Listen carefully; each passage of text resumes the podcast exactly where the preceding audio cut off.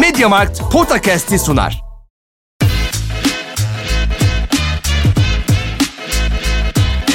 Potakast. Kaan Kural ve Orkun Çolakoğlu'yla NBA gündemine haftalık bir bakış.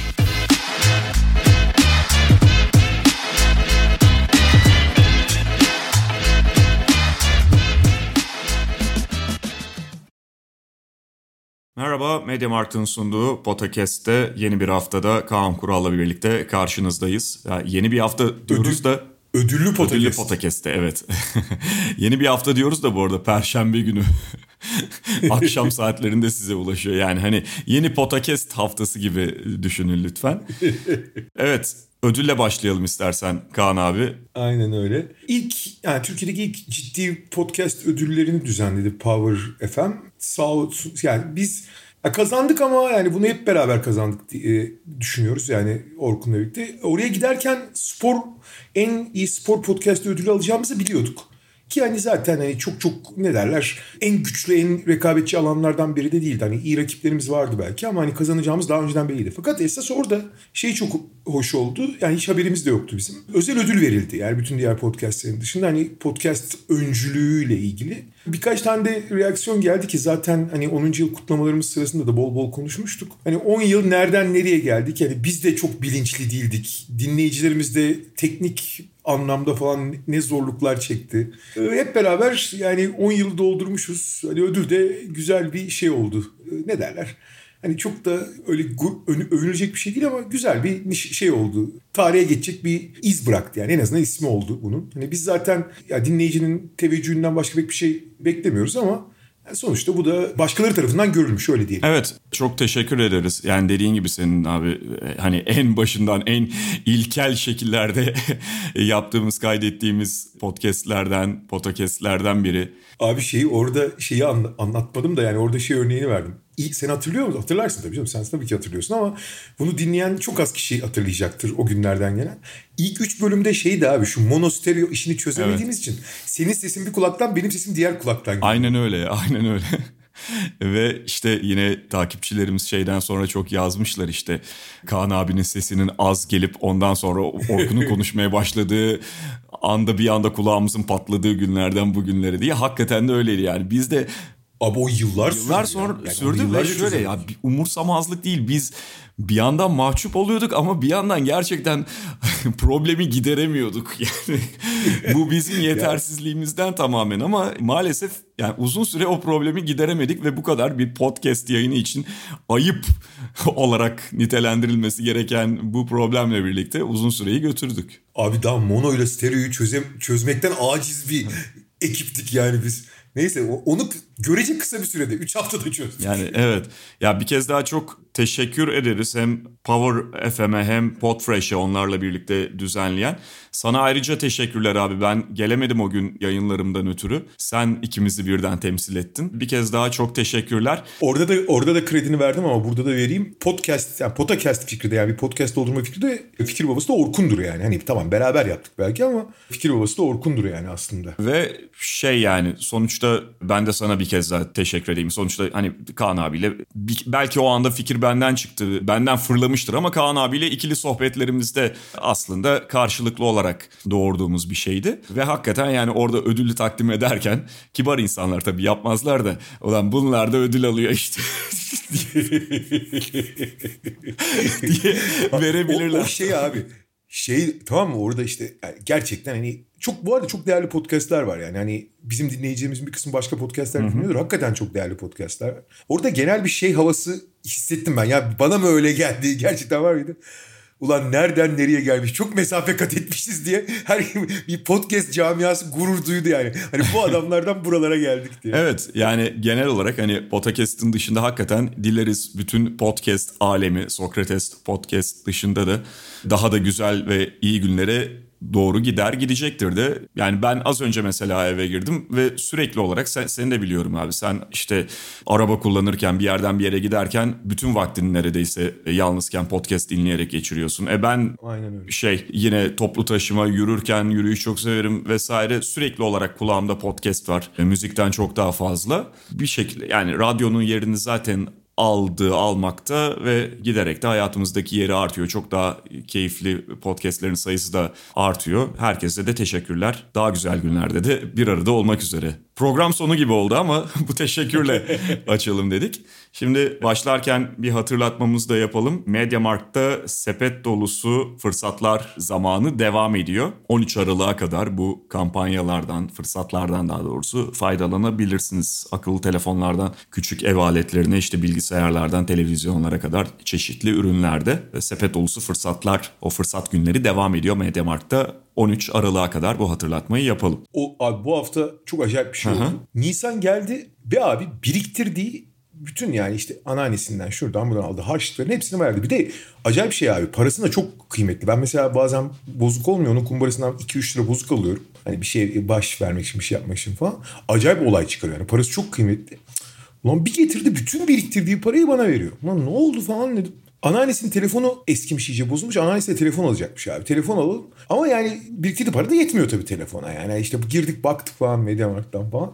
Neyse bir tane beğendi. Şimdi taksit taksit ödüyor abi. Yani şey söyle adını bir taraftan hoşuma gitti yani. Hani normalde biliyorsun onun elektronik manyaklı benim canımı oturuyordu ama bütün geri kalanını da ödeyecek. Yani ben verdim parasını da eksik kalan parayı da e, resmen önümüzdeki bir yıl boyunca bütün kazandığı parayı da verecek. Ben dedim hani ekstra dışarıdan yardım etmem sen biriktirip alacaksın diye.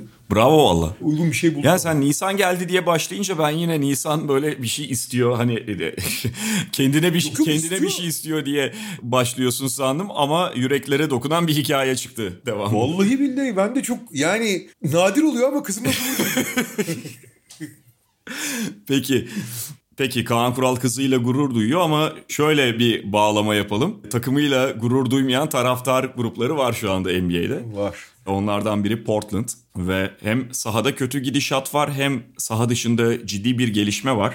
Neil Olshin'in görevine son verildi ki ilk olarak ne kadar olmuştu abi Neil Olshin'in bu yarattığı toksik ortamla ilgili haberlerin çıkışı? Yani bir, bir ayı var sanırım. Şöyle yani soruşturma başladığı bir Evet. ay ama bundan yaklaşık bir sene önce bununla ilgili bir iki tane haber çıkmıştı. Ama hiç bu kadar Sonra- şey olmamıştı yani Yok yok. ana akıma yayılmamıştı. Tabii. Bir ay kadar önce soruşturma başladı. Ondan hemen önce de zaten işin çok büyüdüğü, hani bu konuyla ilgili mağdur olan kişilerin bir araya gelip ortak bir hani durumu ortaya çıkaracak, ortak bir reaksiyon verecekleri belli olmuştu. Sonra zaten bu tepkiler ortaya çıkınca Portland kendi içinde bir soruşturma başlattı ve bağımsız bir avukatlık şirketi tarafından bunun soruşturulmasını istedi. Herkesle tek tek konuşarak. Ve açıkçası görece kısa bir sürede çok çok çok keskin bir karar alındı. Ya ben karar metnini gördüm. Şey falan demediler yani. Hani işte ya bu ortam, yaratılan ortam ve gelinen noktada yollarımızın ayrılması daha iyi olurdur. Neil Olshey'e teşekkür ediyoruz. Yeni bir başlangıç herkesin iyi olacaktır falan gibi yumuşak falan değil.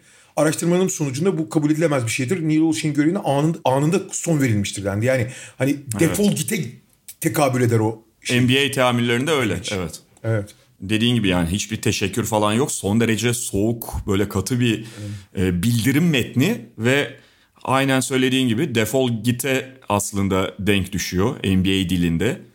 basın açıklaması, NBA basın açıklaması dilinde. Bununla birlikte zaten hani sahadaki görüntü de son derece kötü. Evet. Ve yani şu geride kalan yaklaşık bir buçuk aydan en fazla herhalde prim yapan insanlardan biri Terry Stotts oldu.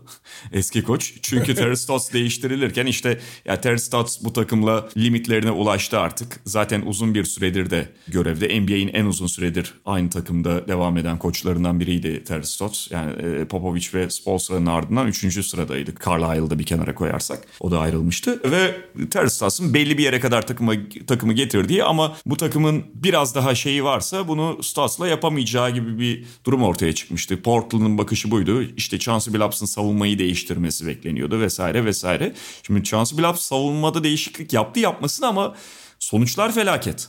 Korkunç sonuncular abi savunma verimli. Evet ve yani hücum veya takımın genel görüntüsü de Terry Stotts dönemindeki o görece istikrarın uzağında. Dolayısıyla evde otururken şu anda Terry Stotts bir taraftan çok daha kıymet kazanmış halde ama tabii ki şunu da söylemek gerekiyor. Bu sadece Terstas Chance Billups değişikliğine ya da Billups'ın aldığı bir takım kötü kararlara bağlanamaz. Yani elindeki kadronun da şu anda ciddi anlamda problemli olduğunu söylemek gerekiyor. Hele ki Lillard'ın sakatlığı varken işte en son CJ McCollum'un sakatlığı ortaya çıktı. Yani zaten problemler varken bu oyuncuların skoru taşıması, takımı taşıması belli şeyleri maskeleyebiliyordu ama şu anda o da mümkün olmuyor Portland'da. En son gelinen noktada zaten kötü bir savunma takımının artık herhangi bir zahmette de bulunmadığını ya da çok fazla mücadele de ortaya koyamadığını görüyoruz. Hani son iki maç mesela Golden State ve önceki Clippers maçı yine kısmen bir çaba gösterdikleri maçlar oldu. Ama bu bir biraz da belki oynayan oyuncularla alakalı. Yani zaten oyuncular hani bu savunma çabasını ya da genel mücadeleyi de ortaya koymazsa hiçbir anlamları yok. Fakat Lillard ya da McCollum onlardan biri bile sahadayken en son savunma görüntüsü gerçekten içler acısıydı Portland'da.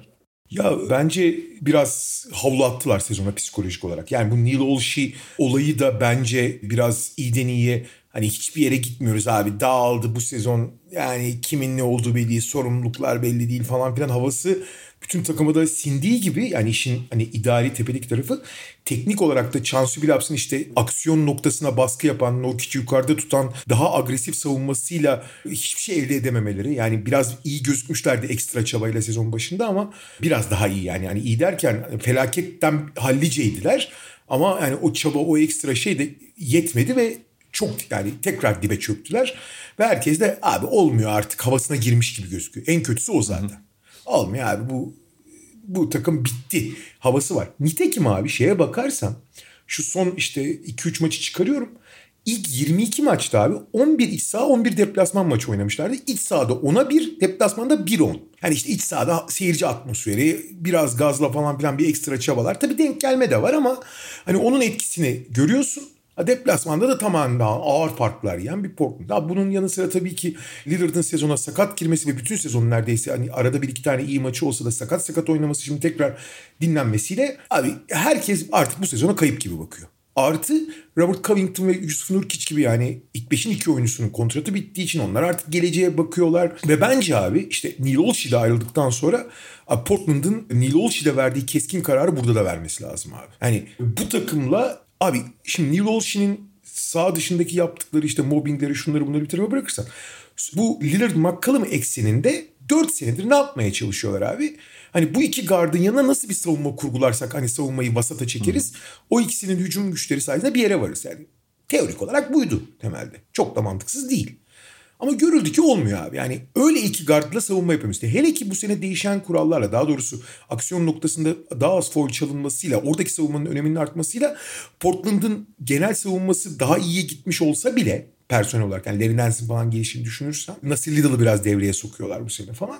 Ama oradaki savunma zaafı daha belirgin olarak ortaya çıkıyor. Ki onları bir numaralı yediydi Anthony Simons onlardan beter savunmacı. Yani Lillard'la McCollum'dan beter nasıl oluyor? Anthony Simons gibi oluyor yani sıfır oluyorsun artık. Şimdi bu durumda abi, abi artık karar vermek zorundalar. Yani bu takım miadını doldurdu son noktasına gitti. Bir tane biraz da şanslı bir yolculuk 2019'da Batı finali oynadı ama daha gitmiyor abi. Olmuyor yani.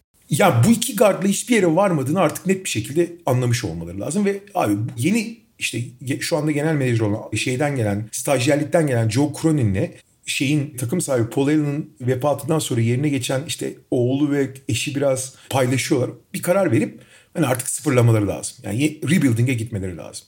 Daha dün Lillard çok ilginç bir şey söyledi abi. İç şey olanı. Ben takas makas istemiyorum. Burada bir şeyleri düzeltmeye çalışıyorum dedi. Ben tamamen onun dekor olduğunu düşünüyorum abi. Yani kendisini masum göstermek için. Yani çünkü çok sadık bir imajı var ya. Ki biliyorsun geç sezon başında da aynı şey olmuştu.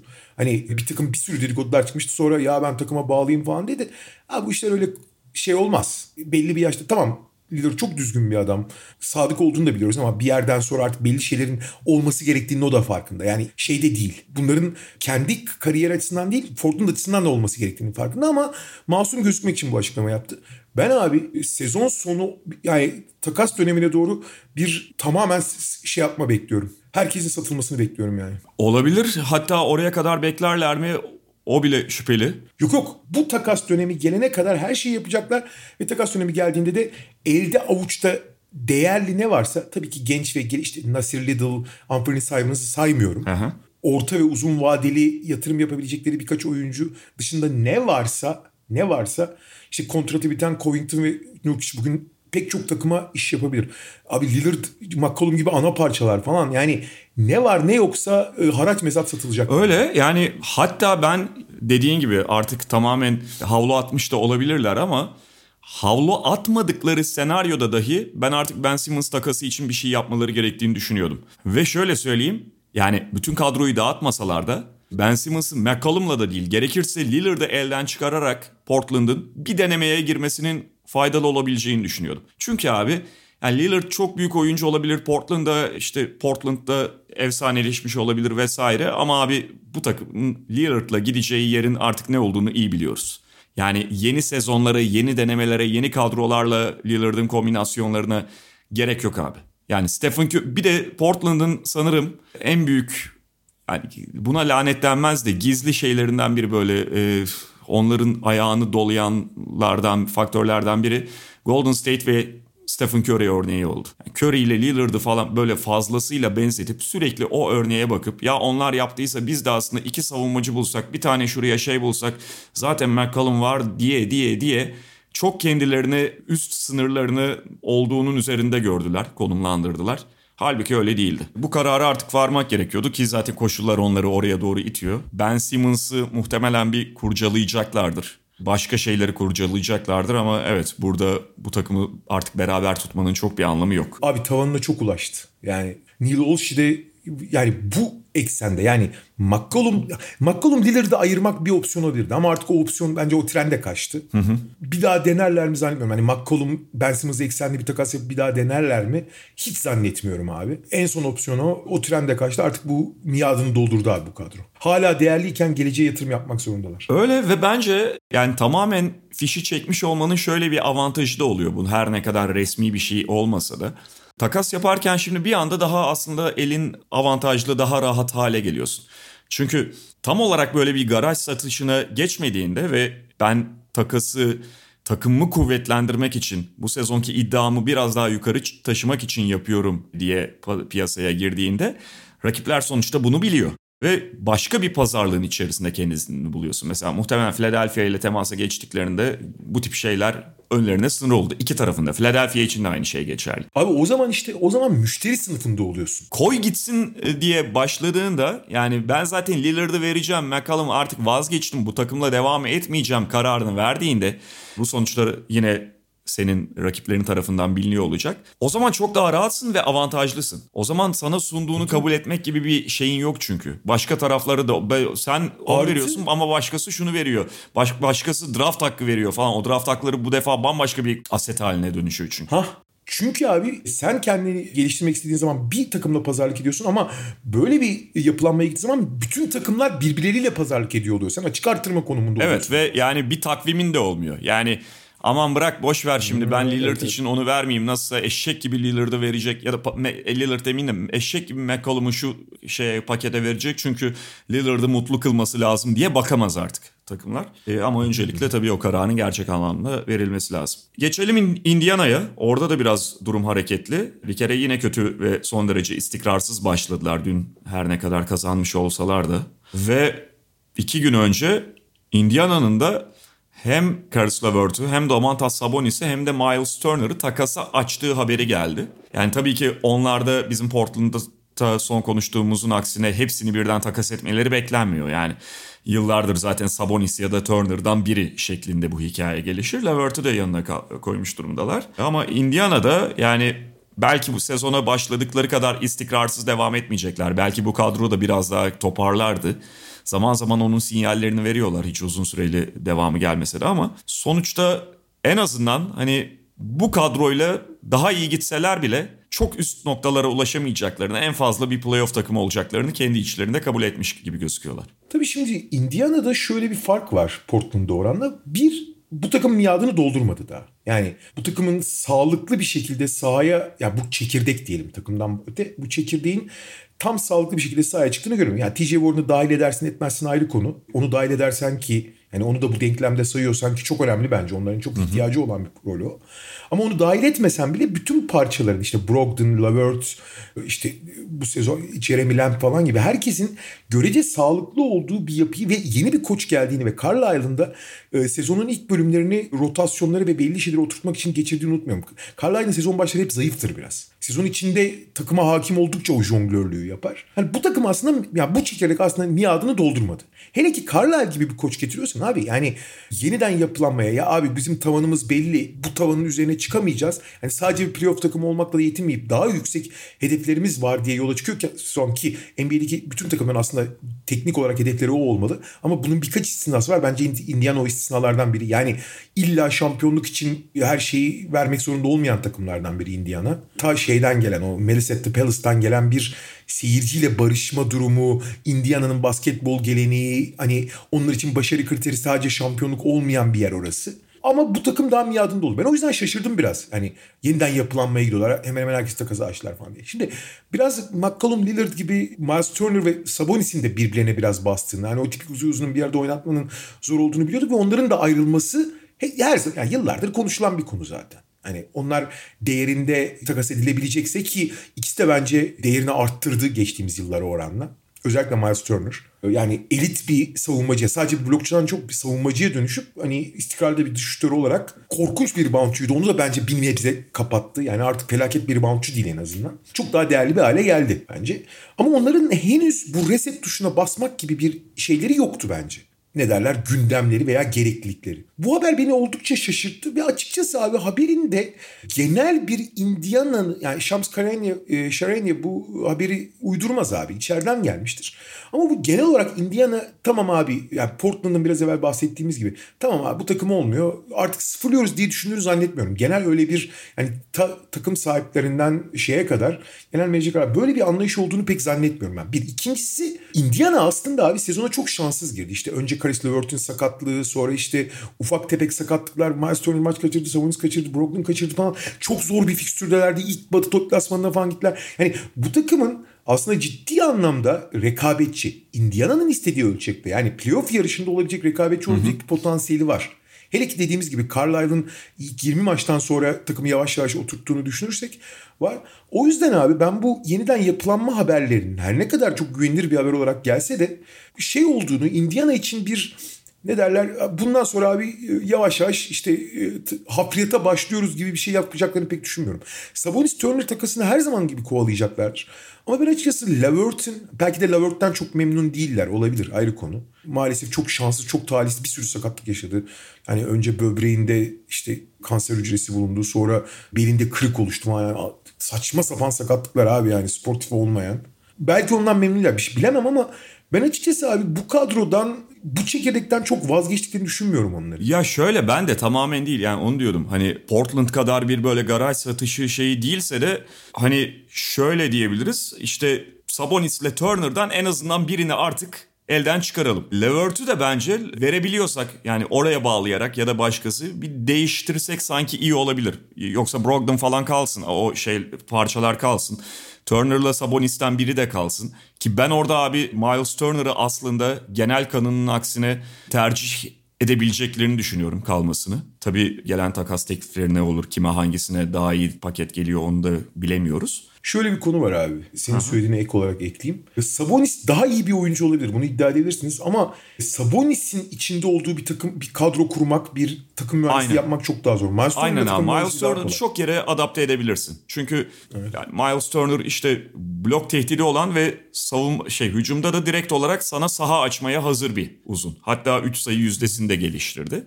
Ama Sabonis başka. Sabonis'i temele bir yere koymalısın. Temele koyduğunda e, bir taraftan onun savunma defeklerini örtebilecek misin? Yani 5 numara oynatamıyorsun çünkü. 4 numara oynattığında 4 numaraya Sabonis'i koymak çok o kadar da kolay değil. Her takımın yapabileceği bir şey değil vesaire. Levert de abi şöyle yani ben sonuçta ikimiz de hatta aynı düşünüyorduk diye hatırlıyorum. Bu Harden takasında mesela aslında Houston'ın onu almamasını bir hata olarak değerlendirmiştim. Tabii sonrasında bir sürü senin de saydığın talihsizlik yaşandı vesaire. Ve bir yıl belki çok uzun bir süre değil yani hemen karar vermek de hakkaniyetli gözükmeyebilir ama Levert'un sağ içindeki dağınıklığı artık beni rahatsız etmeye başladı. Muhtemelen Carlisle ve Indiana'ydı. Hem sağ içinde Carlisle çok Carlisle Evet. öyle Hem çok dağınık zaten. hem de yani o dağınıklığın karşılığında sana böyle pek verimli bir skor gücü de getirmiyor. Şutu bir türlü gelişmedi. Hatta bu sene tekrar geriye gitmiş durumda 3 sayı isabet oranı. Bugünün hani NBA'inde zaten %25'lerle şut atan bir skorerin değeri malum. O yüzden de Levert'le ilgili çabuk bir böyle dönüş yaşamış olabilir Indiana. Çok da garip karşılamıyorum onu ben. Hele ki Carlisle koç Yani hakikaten artık rahatsız edici biraz dağınıklığı. Ben çünkü onun Brooklyn'de son yıllarında ciddi gelişim gösterdiğini şey olarak da kafa olarak da ve oyunu okuma anlamında da ciddi gelişim gösterdiğini görüyordum, seziyordum. Geç, geçen sezonun son bölümünde iyi Evet oynamıştı. ama yani bu seneki hali beni Indiana'ya dair en çok üzen şeylerden biri. Sinir yani izlerken Indiana'yı gerçekten sinirleniyorum Levert'ın bazı şeylerine, tercihlerine. O zaman başka sinirlendiğimiz Geçelim. geçelim. Yani lig genelinde beklenti altında kalan oyuncuları konuşacağız. Beklenti altında kalan derken tabii şöyle detaylandıralım. Sadece işte geçen seneye göre her istatistiği düşen önemli oyuncuyu konuşmayacağız. Bazılarının ki sakatlığa bağlı ya da belli senaryo değişimlerine işte içinde bulunduğu durumların değişimine göre normal olarak düşmüş olabilir ama dediğimiz gibi beklentinin altında kalan hiç böyle bir düşüş beklemiyorken performansında aşağı iniş gördüğümüz oyuncuları konuşacağız. Ve hani 25-26 maçlara geldik artık hani sezon başı formsuzluğu falandan çıkmış bir yani sezon başı atmosferinden çıkmış bir şekilde konuşacağız. Tabii ki üst düzey oyuncuları konuşacağız. Yani yoksa hani takımın 7. 8. oyuncusu bekleneni veremiyor. DeAndre Jordan'dan bunu beklemiyordum demeyeceğiz yani. Evet. evet. O zaman direkt James Harden'a başlayalım herhalde. Tabii ki. Yani sezon başı grafiği işte zaten biraz şeye çok formda olmamasına biraz da yeni kurallara, değişen kurallara ve e, istediği gibi faul alamamasına bağlanmıştı. Ciddi bir süre geçti ama senin de söylediğin gibi Kaan abi. Yani çeyreklik bölümü geride bıraktık ve sadece bunlarla açıklanabilir mi ama acaba James Harden'ın durumu? Bu arada James Harden NBA'de en kutuplaştırıcı oyunculardan biri olduğu için geçtiğimiz yıllar. Yani bunu kendisi yarattı zaten. Çünkü oyun stili estetikten çok uzak. Bu başta bir görsel bir de- dezavantaj yaratıyor. Hani onun cazibesini azaltıyor. Artı oyun kurallarını eğip bükerek oyuna biraz ihanet eden bir tarz olduğu için çok sevmiyorum. O yüzden de abi şu anda James Harden'ın beklentileri karşılayamaması biraz fazla bence dile getiriliyor. Hatta öyle bir duruma geldi ki James Harden underrated duruma geldi biraz. James Harden aslında çok çok kötü bir sezon geçirmiyor. Sadece onun beklenti yani ondan beklediğimizin altında bir sezon geçiriyor. Hani şöyle bakıyorsun e, Kyrie Irving'in de olmadığı bir yerde. Bu arada tabii Nets'in başka sorunları da var. Yani pek çok yan parça geçen seneki çizgisinden uzak. Yani abi Patty Mills'la LaMarcus Aldridge'i başrol oynatmak zorunda kalan bir takımdan bahsediyorsun ya. Mecbur kalıyorlar. Ki ikisinin de çok hani belli rolleri olmalı. Ama Durant olağanüstü oynarken yani Durant MVP sezonu geçirirken Harden'dan beklenen destek Kyrie'de yokken beklentilerin altına gelince biraz da günah keçisi konumuna sokuldu. Aslında felaket bir sezon geçirmiyor Harden. Onu söyleyeyim. E, Hatta geçenlerde şeyi düşünüyordum ben Amerikan mutfak için All NBA düşünüp All NBA 3. takımını alabilirim diyordum yani. Hani o derece kötü değil yani Harden. Ama abi tabii ki e, rakamları da hani çok da etkileyici. %40'la şut atıyor. %34,5'la fo- üçlük atıyor ki bu onun genel standartlarının çok çok çok altında sayılmaz. Hiçbir zaman yüzdeli olmamıştır. 9.6 asist gene etkileyici ama abi artık biraz top kayıplarını yani Houston değil burası anlatabiliyor muyum? Hani Houston'da bunlar kabul edilebilir bu rakamlar ama bu rakamların Houston'ın da üzerine çıkması bekleniyor. Tamam sayı ortalaması 21'e kadar düştü. Düşsün abi o çok normal. Tamam mı? Nets'te. Ama bu sayı ortalaması 21'e düşerken geçen seneki gibi şey olsaydı e, sayı ortalaması düşerken verimi artsaydı eyvallah derdim. Ama sayı ortalaması 21'e gerilemiş olmasına rağmen verimi de yani geçen sene %47 ile Atakan %40'a gerilediyse %37 ile 3 kadar %35'e gerilediyse bu, bu biraz şey- şey değil. Yani geçen sene 11 asist ortalaması vardı Brooklyn'de. Şimdi 9.5 yani işte zaten her zaman 4 civarı top kaybı yapardı ama bunu 5'e kadar çıkardı. Evet sezon başı da çok formsuz girmişti. Orayı çıkarsam bile Harden beklentilerin altında. Ama dediğim gibi hani Harden pek çok yerde görüyorum abi. Harden bitik, ölmüş, bitmiş falan o kadar da değil. Yok o kadar değil. Şu bence çok etkiliyor. Yani yıllardır Houston Rockets'ta Harden'ın etrafında ne kadar spesifik kadrolar kurulduğunu biliyoruz. İşte tamamen top Harden'da olacak. Bir tane devrilen uzun olacak. Üç tane de o devrilen uzunun haricindeki üç oyuncu da şutör olacak ve köşeleri açılacak. Harden'a karışmayacaklar. Harden'a saha açmakla görevli olacaklar ve bunun üstünden oynayacağız diye tanımlanabilecek, tarif edilebilecek bir şey oynuyordu Houston Rockets ve öyle kadro kuruyorlardı. Harden bundan fayda sağlıyordu. Evet eğip büktü bir takım kural açıklarından, şeylerinden çok yararlandı burası kesin ama bu etrafında kurulan belli kadroların onun stiline hizmet etmesi de çok işine gelmişti. Şimdi kural değişiklikleri elbette faktör. Yani bunu her oyuncu için konuşuyoruz ve burada da ifade ettik. Orada çalınmayan fauller sadece iki tane falan gibi düşünmeyin. Yani Harden'ın işte şeyine bakıldığında sadece serbest atış miktarıyla falan düşünülmemeli bu.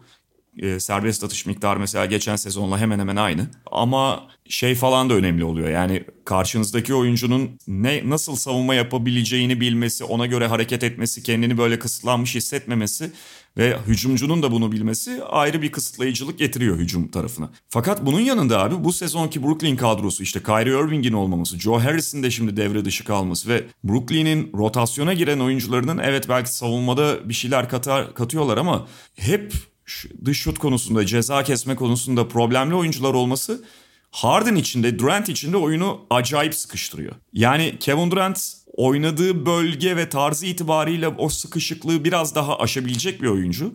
Aştığını da görüyoruz. Kaldı ki o bile son dönemde biraz etkilenmeye başladı. Ama bu DeAndre Bembry'lerle işte Bruce Brown'larla Cam Thomas'larla hani işte James Johnson son dönemde rotasyona girdi. Şimdi Claxton'ı tekrar oynatıyorlar. Ben sana şeyi söyledim işte abi. Patty Mills ve Lamarcus Aldridge şut atabildikleri için rotasyona girmek ve önemli evet. rol almak zorunda. Abi onları aldığın zaman savunma kurgulamana mümkün değil. Lamarcus Aldridge tüm NBA'deki en kötü savunmacı abi. Ama mecbursun onları da. Mecbursun, Fakat son evet, dönemde mecbursun. Steve Nash şeyi de yani bu diğer oyuncuların da epey süresini arttırdı. Yani bu tabii şey sadece Steve Nash'in verdiği bir karar değil. Harrison falan devre dışı kalmasıyla birlikte. Ve belli şeylere katkı da sağlıyorlar. Yani hakikaten savunması Brooklyn'in bu oyuncularla yukarıya çıktı. Sadece istatistikten konuşmuyorum. Daha iyi bir savunma Hı-hı. takımı halindeler. Ama oyun çok sıkışıyor abi Harden için. İşte Lamarcus Aldridge'le Mills'i oynatırsan oyunu açabiliyorsun biraz ama o zaman savunma problem yaşıyor. Zor abi hakikaten zor yani. Yani bunun yanında belki sezon başında hani en iyi fiziksel durumunda da değildi klasik olarak. Ama şu anki durumu tamamen onunla açıklanabilecek bir durumda değil. Peki geçelim. Geçelim. Adebayo iyi gitmiyordu ama sakatlandı. Hani onu bir kenara bırakalım. Hani kötü bir dönem geçiriyor diye. Bence bu sezonun en tuhaf düşüşü takım çok iyi gittiği için, beklentilerin çok üzerine çıktığı için, o takımın bir parçası olmaktan dolayı hani pek de zorlamadığı için çok dikkat çekmiyor ama Bradley Beal'ın şeyi inanılmaz abi. Korkunç bir düşüş Bradley Beal'ınki. Yani geçen sene son haftaya kadar sayı kralında olan, iki senedir 30 sayı ortalamalar civarında oynayan, bunu gene çok iyi kurgulanmamış takımlarda görece oldukça verimli yapan, ligin en elit 2-3 skorer arasına girmiş Bradley Beal'ın bu seneki hali inanılır gibi değil abi. Abi sayı ortalaması 22.5'a kadar geriledi Bradley Beal'ın. İşte şeye bakıyorsun abi işte %44 ile şut %26 ile üçlük atıyor abi rebound asist rakamları belli oranla gerilemiş durumda. Top kaybı artmış. Hani baya baya bir de seyrettiğin zaman görüyorsun abi. Hani o ıı, özellikle orta mesafeye girip aniden içeri girer de oradan şut atar falan ya çok ani skor yapardı. Abi o anilikler falan kalmamış. Yani şey gibi hani geçen seneden bu seneye birçok yeteneği ne unutmuş gibi yani basketbol unutmuş gibi gözüküyor evet. resmen. Serbest atış miktarında korkunç bir düşüş var. Yani Harden'ınkinden daha dramatik. Korkunç bir şey. Çünkü işte abi çünkü o işte orta mesafeye girip aniden şuta kalkıp aniden içeri şey yapan çok e, müthiş içeri Aha. yüklenirdi. Çok yani penetre değil ama bir anda içeri girip çok acayip bitirirdi. Müthiş bitiriciydi. Hiç onlar yok Öyle. abi sene. Çok ufak bir parantez yapayım ya Harden'ınkinden derken. Abi geçen sene geçen seneden 9 sayı geride Öyle. abi sayı ortalaması. 9 abi 9. Harden'ınkinden derken bu arada şunu kastediyorum. Yani Houston Harden en son orayla kıyasladığımda yoksa geçen sezonki Harden'la demin dediğim gibi aynı hemen hemen bu sezonki e, serbest atış miktarı. Ve ya Bradley Beal'ın düşüşü öyle bir düşüş ki dediğin gibi yani 9 sayı ortalama zaten başlı başına çok dramatik. Aynı takımda oynuyorken hatta yanından Westbrook gitmiş.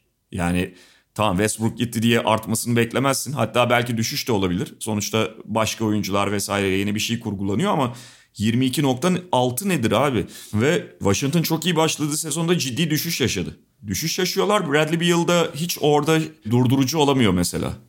Devreye giremiyor yani. Hiç, tamam burayı da ben aldım diye omuzlayamıyor yükü. Onun dışında bunun dışında arkalara doğru gidiyoruz şimdi. Yavaş yavaş gidiyoruz. Atlanta'da gene yani birkaç isim var ama çok önemli değil. Boston'da benim sezon başında çok dile getirdiğim Jason Tatum vardı. Sezon başındaki o korkunç yüzdeler. Yani akıl yani 30'da 7 falan gibi yüzdelerden çıkmış ve biraz kendini bulmuş. Biraz daha iyi ve fiziksel olarak iyi gözüken bir Tatum var. İşte Jalen Brown'un yokluğunda düzenli olarak 30 sayıları da çıkıyor. Ama yüzdeyi de biraz toparladı. Ama hala oyun stili olarak, zihniyet olarak hala o prenses hallerinden çok da çıkmış değil. Yani hani ne derler fiziksel olarak kendini yüzde yüz veren değil daha kolaya kaçan Tatum devam ediyor. Ee, hayal kırıklığı der misiniz? Yani se- sezonun ilk 15 maçıyla yani onu takip eden 10 maça baktığın zaman son 10 maç gayet normal hani pek bir şey de dememek lazım.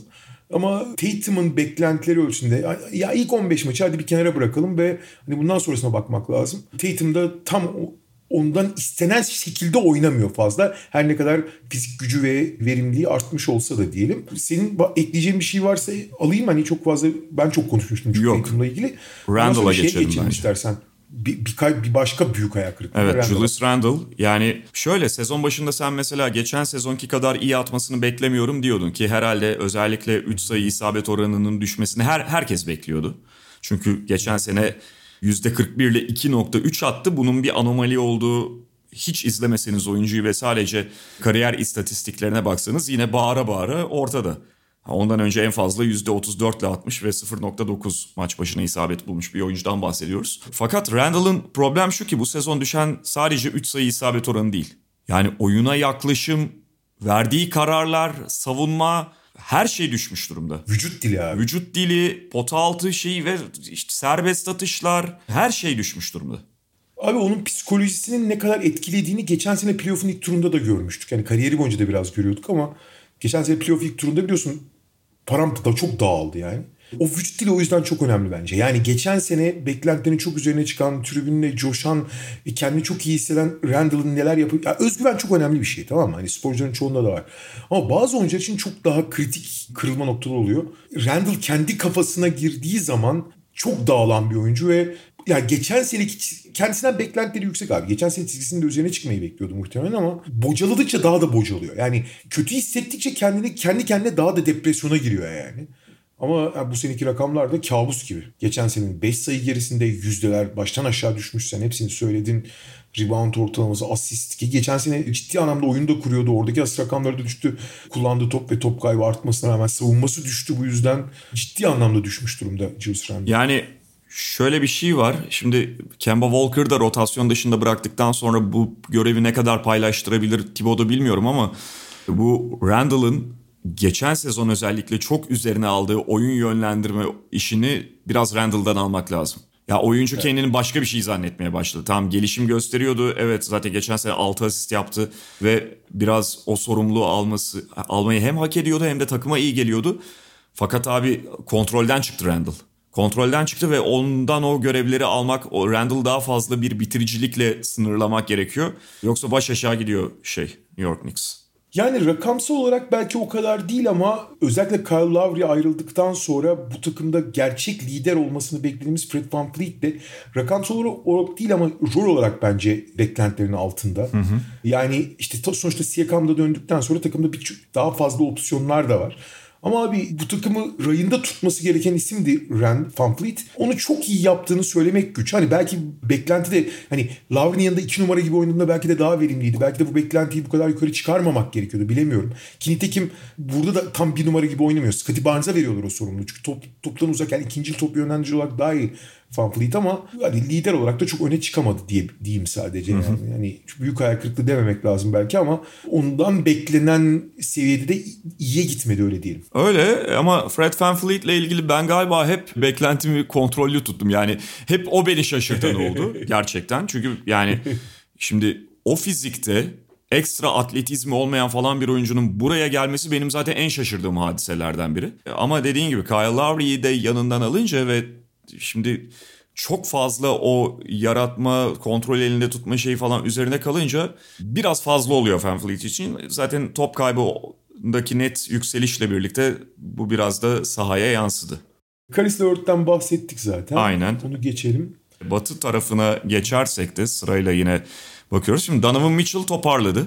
E, Devin Booker da kötü başlamıştı. İkisi de toparladı ve ikisi de Booker sakat gerçi ama sakatlıktan önce gayet oynadı. Donovan Mitchell zaten son bir 6-7 maçı müthiş oynadı. Çok kendine gelmiş durumda. Jaren Jackson Jr.'ı söyleyecektim ama o da John Morant'in da- sakatlığında toparladı. Yani Morant'in o öyle. çok korkutucu sakatlığı belki de dolaylı yoldan bir hayıra vesile oldu. Jaren Jackson'ın daha iyi kullanılmasıyla birlikte Memphis'te. E onların da biraz hani rollerine, sezona adapte olmak için biraz da zaman vermek lazım. O yüzden çok suçlamıyorum ama buradan şeye geçeceğim abi ben. E, sezona işte çok iyi girmişti. Şu anda çok iyi oynamıyor ama Paul George'u da çok saymayalım. Çünkü bence genel olarak çok iyi bir sezon geçiriyor. Fakat abi hayal kırıklığı mıdır değil midir ciddi bir tartışma ama bir konuda çok ciddi bir problem olan bir oyuncu var. Anthony Davis abi. Evet. Ya bir kere şeyi hep biliyoruz zaten. Anthony Davis NBA'de oyuna en zor giren yıldızlardan biri. Yani hakikaten marşı yok adamın. Yani ittirerek çalıştırman gerekiyor. Yani maç içinde bir kıvılcım olacak, bir şeye sinirlenecek. İşte LeBron ya da başka bir tane takım arkadaşı oyunu oyuna dahil edecek. Maça çok acayip iki tane Eliup'la ya da bir şey, iyi başlayıp böyle havaya girecek falan. Abi maça kendi kendine... Ya sonuçta abi sporcular bunlar. Rekabetçi olmaları gerekir. Yani bir oyuncunun maça yükselmesi için, maç havasına girmesi için ekstra bir faktöre ihtiyacı olmamalı. Ama Anthony Davis böyle abi. Bunu kabul edip devam edeceksin hayata. Hep böyleydi yani. Şimdi bu zaten dursun tamam mı? Özellikle LeBron'un sakatlığında bunun yarattığı belli problemleri falan görmüştük. Ama bu sene daha çok 5 numara oynuyor. Tamamen 5 numara oynuyor. Onları da Fakat abi bunlar zaten bildiğimiz şeyler, alıştığımız şeyler. Takım da biliyor. Ona göre kullanıyorsun. Bunlar bence çok eleştiri noktası olmamalı. Böyle çünkü. Nitekim yani öyle ya da böyle hani eskiden çok şikayet etse de bu sene büyük oranda yani maç sahada kaldığı sürenin yarısından fazlasında 5 numara da oynuyor adam. Yani özveriyi de yapıyor. Yapmıyor da değil yani. Hani tamamen "Ha, ben işime bakarım değil mi? Fakat abi hala Davis'in anlamadığı, anlamamakta ısrar ettiği ve üstüne gittiği bir konu var ki abi Davis kötü bir şutör. Ve Bubble'da, Bubble'da olağanüstü attı tamam mı? Olağanüstü attı gerçekten. İki, üç, iki tane maç kazandırdı abi şutla. Denver serisindeki ikinci maç mıydı o falan. Genel olarak. Fakat abi kariyeri boyunca çok çok iyi bir şutör olmadı. Bu sezonda facia atıyor ya. Facia atıyor. Abi maç başına e, %18 ile üçlük atıyor. Ve atmaya devam ediyor. Şey çok acayip abi. Geçen sene düşmüştü ben ulan herhalde tesadüftür yani bu sezon kendini bulamadı o yüzden falan diyordum. Serbest atışları biliyorsun takımın serbest atıcısı %80 küsürle atıyordu. Geçen sene %75 ile atmıştı. Bu sezon %72 ile foul atıyor abi. Evet, evet. Yani teknik faal atan adamdan bahsediyoruz Lakers'ta. Aynen. Öyle abi. Yani hakikaten dediğin gibi Anthony Davis kendini iyi şutör zannediyor. Biraz da o şekilde dur- dolduruldu. Ama bir de şu var yani hiçbir zaman belki kendi kafasındaki kadar iyi şutör olamadı. Ya da o Bubble'daki iki ay kadar sürekli iki ayki performansını sürekli kılamadı.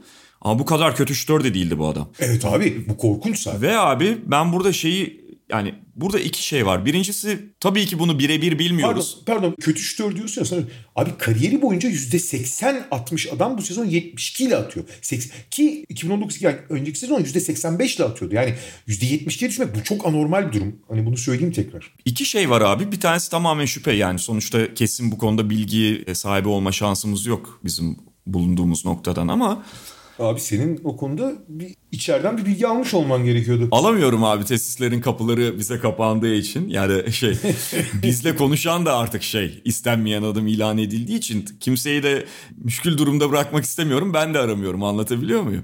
Ama abi ben Peki abi peki sen dememişsin şut çalıştırın çocukları Abi diye. oraya geleceğim işin komiği. Ee, ya şaka bir yana abi benim Davis'in gerçek anlamda şutuna çalıştığıyla ya da şey şutuna çalışmak derken bu ders çalışmak gibi bir şey değil abi sürekli olarak tekrarlamalısın malum yani. Bunu hakikaten şutuna oyunda verdiği ağırlık kadar maç içerisinde verdiği ağırlık kadar idmanda verdiğinden şüpheliyim. Yani bu kadar istikrarsız şut performansı bana biraz tuhaf geliyor. Bubble'da o gösterdiğinden sonra. Bir de abi şu da var. Yani bu tamamen şutla alakalı bir konu değil ama Davis'in her yön, oyununun her yönünü etkiliyor. Bence şutunu da biraz etkiliyor. Son dönemde çok dillendirildi. Hani orijinal bir fikir gibi bunu ortaya koymaya gerek yok ama bir de biz burada dillendirmiş olalım. Davis abi 5 numara oynamaya hazırlanayım falan filan derken son 1-2 yıl içerisinde fazla şişti ya gibi sanki. Doğru. Doğru. Yani Kesin abi. bu dediğim gibi bunu şutla direkt bağdaştıramayabiliriz. Hani belki şuttaki bozulma sadece bununla alakalı değil ama ben daha çok perimetre savunması, hareketliliği, sahadaki hareketliliği üzerinden bunu söylüyorum. Basayım basayım daha kuvvetli olayım, 5 numaralara hazırlıklı olayım derken çok ideal bir vücudu, ve kendisini anomali kılan bir atletizm fizik birleşim, e, birleşimini bozmuş olabilir Anthony Davis. Evet, kesinlikle katılıyorum buna abi. Atlayalım abi. Doncic. Doncic. Doncic de biraz vücudu bozuyor. Kendi de itiraf evet. etti yani en son. İtiraf etti evet. Genelde bu tip oyuncuların hani bu sorular üzerine biraz hırçınlaştığını ya da konuyu çok böyle şey yani cevaplamadığını, cevaplamayı tercih ettiğini görüyoruz ama bir önceki günkü yenilgiden sonra yani bu burada sorumluluk bende, kabahat bende. Evet biraz şey yaptım. Daha iyi yaz geçirmeliydim gibi bir açıklamada bulundu Luka Doncic. Fazla kilosu olduğunu itiraf etti ama ilginçtir abi. 25. maça geldiğimizde hala kendi bulamamış olması. Hani şimdi olimpiyat falan oynadı. Çok yoğun bir takvimi vardı. Ondan sonra hani biraz salmış olması hafif belki kabul edilebilir belli bir yere kadar. Ama bir 25. maçta hala formunu bulamamış olması fiziksel olarak diyorum. Aha o biraz ilginç. Yani sezona yazı iyi geçirmeyip gelen oyuncuların işte yok işte daha önce bunu yapmıştı mesela falan ama görüyordum. Tabii yani takımın işte be, klasik 5 numarayla oynamasının ve alan paylaşımının çok değişmesinin etkisi olsa da Doncic'in de bütün yüzdeler gerilemiş durumda. Şut yüzdesi 3 puan, 3 sayı yüzdesi 1,5 puan, serbest atış yüzdesi ki hiçbir zaman zaten iyi bir serbest atış 5 puan düşmüş durumda abi. Evet. E, serbest atış o şeyde frekanslı azalmasına rağmen çünkü hani daha Abi Doncic'in olayı ne? Oradaki hareket alanını kullanmak. Şimdi hareket alanı daraldığı için çok sıkışıyor, ediyor, faulü de alamıyor, hata yapıyor ve doğal olarak top kayıplarına da yansıyor. Top kaybı da artmış durumda. Bir de şöyle bir durum var bir daha abi.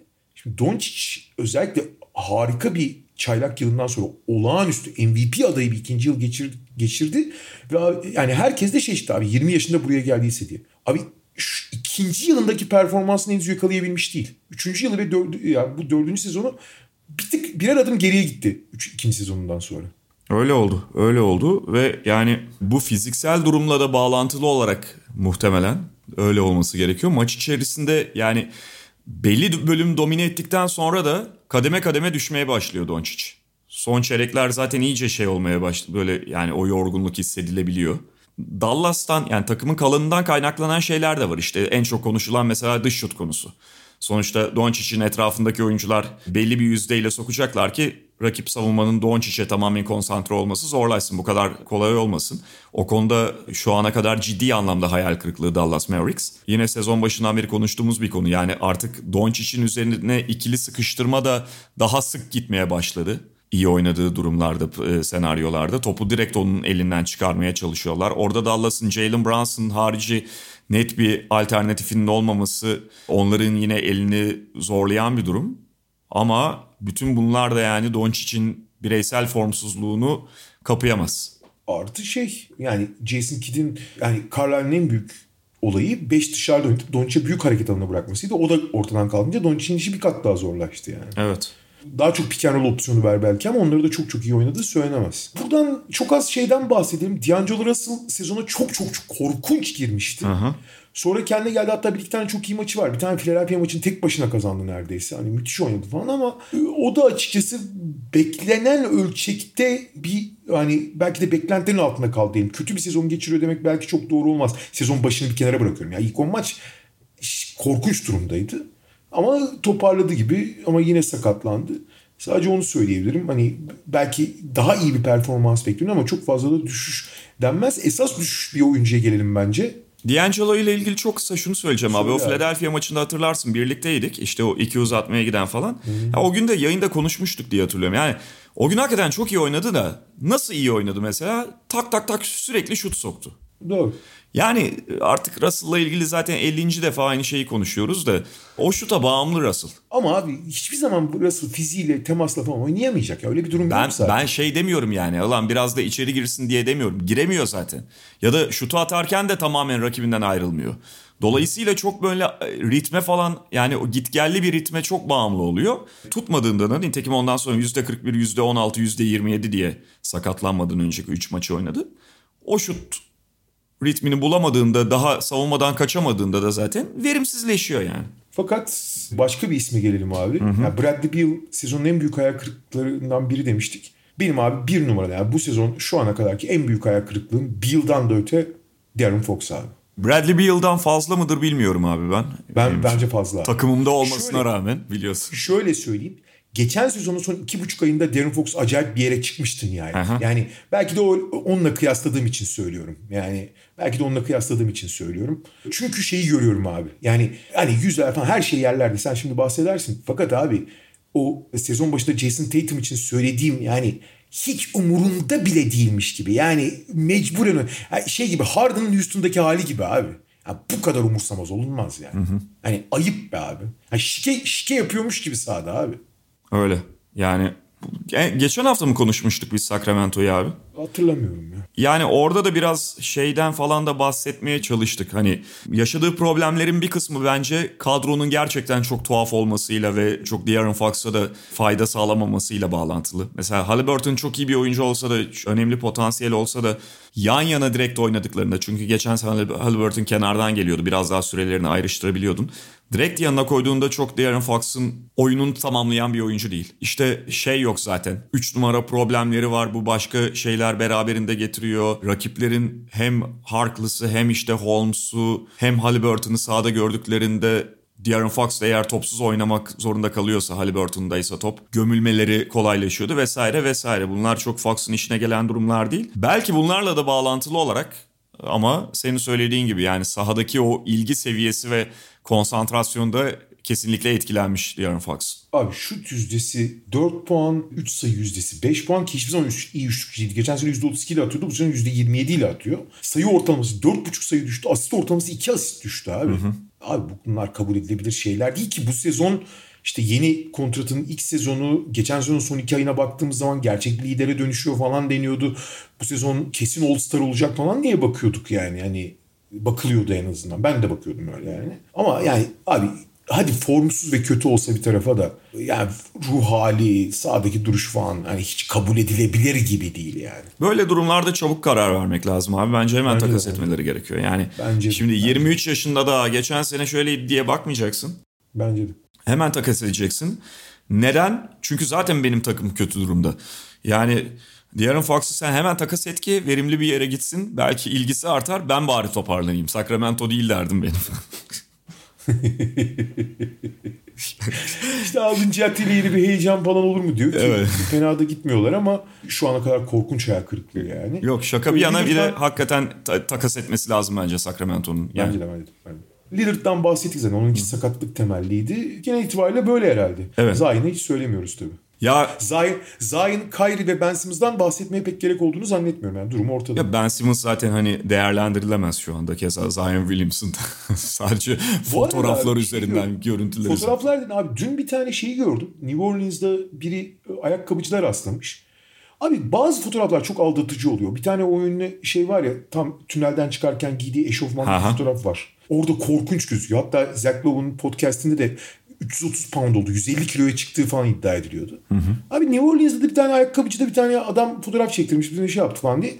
E, tamam hani fit olduğunu falan iddia etmeyeceğim. Biraz kilolu ama öyle anormalde gözükmedi o kadar. Yani geçen senenin üzerine bir 5-6 kilosu varmış gibi gözüküyordu. Dün dün işte fotoğrafı gördüm ben. Twitter'da vardı. Herkes paylaşıyordu yani. Yani Ya her evet. fotoğrafa da güvenin. O ya söyle ne? Bu fotoğrafın da çok doğru olduğuna inanamıyorsun abi. Şimdi biliyorsun öyle filtre teknikleri falan var ki bu Instagram'da şey yapmak için. Hani belki de bu fotoğraf ince göstermek için yapılmıştı. Bilemiyorsun yani tam. Evet ama hani zaten bütünüyle bir hayal kırıklığı oyuncunun işte bu sakatlığı falan. Gümbür gümbür gelen bir Houston takımı var. yani konuşmayacaktık ama konuşmak gerekiyor aslında diye. ya şey, yok bunu söylemeden geçemedim. Hakikaten çünkü şey inanılmaz bir yükseliş. Aynen. Abi guardları değiştirip aklı başında işte Garrison Matthews ve Eric Gordon falan gibi isimleri alınca Christian Wood'u 5'e çekince falan her şey çok daha farklı olabiliyor. E, yani çok ekstra bir bölüm yaşadılar ama en azından derli toplu ne yaptığını bilen basketbol oynamak tabii ki önemli. Ama hani Houston rayına girdi 7 maç üstte galibiyet gümbür gümbür geliyorlar diye bir durum olmadığını da söyleyelim. Öyle. bir taraftan. Bir şey söyleyeyim mi? Ben şeyin yerinde olsam Steven Silas'ın bugün istifa ederim. Bugün. Allah şimdi diye. Kurtardık takımı. Aynen bir sonraki maçta Milwaukee ile bugün istifa ederim abi. Burada bırakmak en iyisi.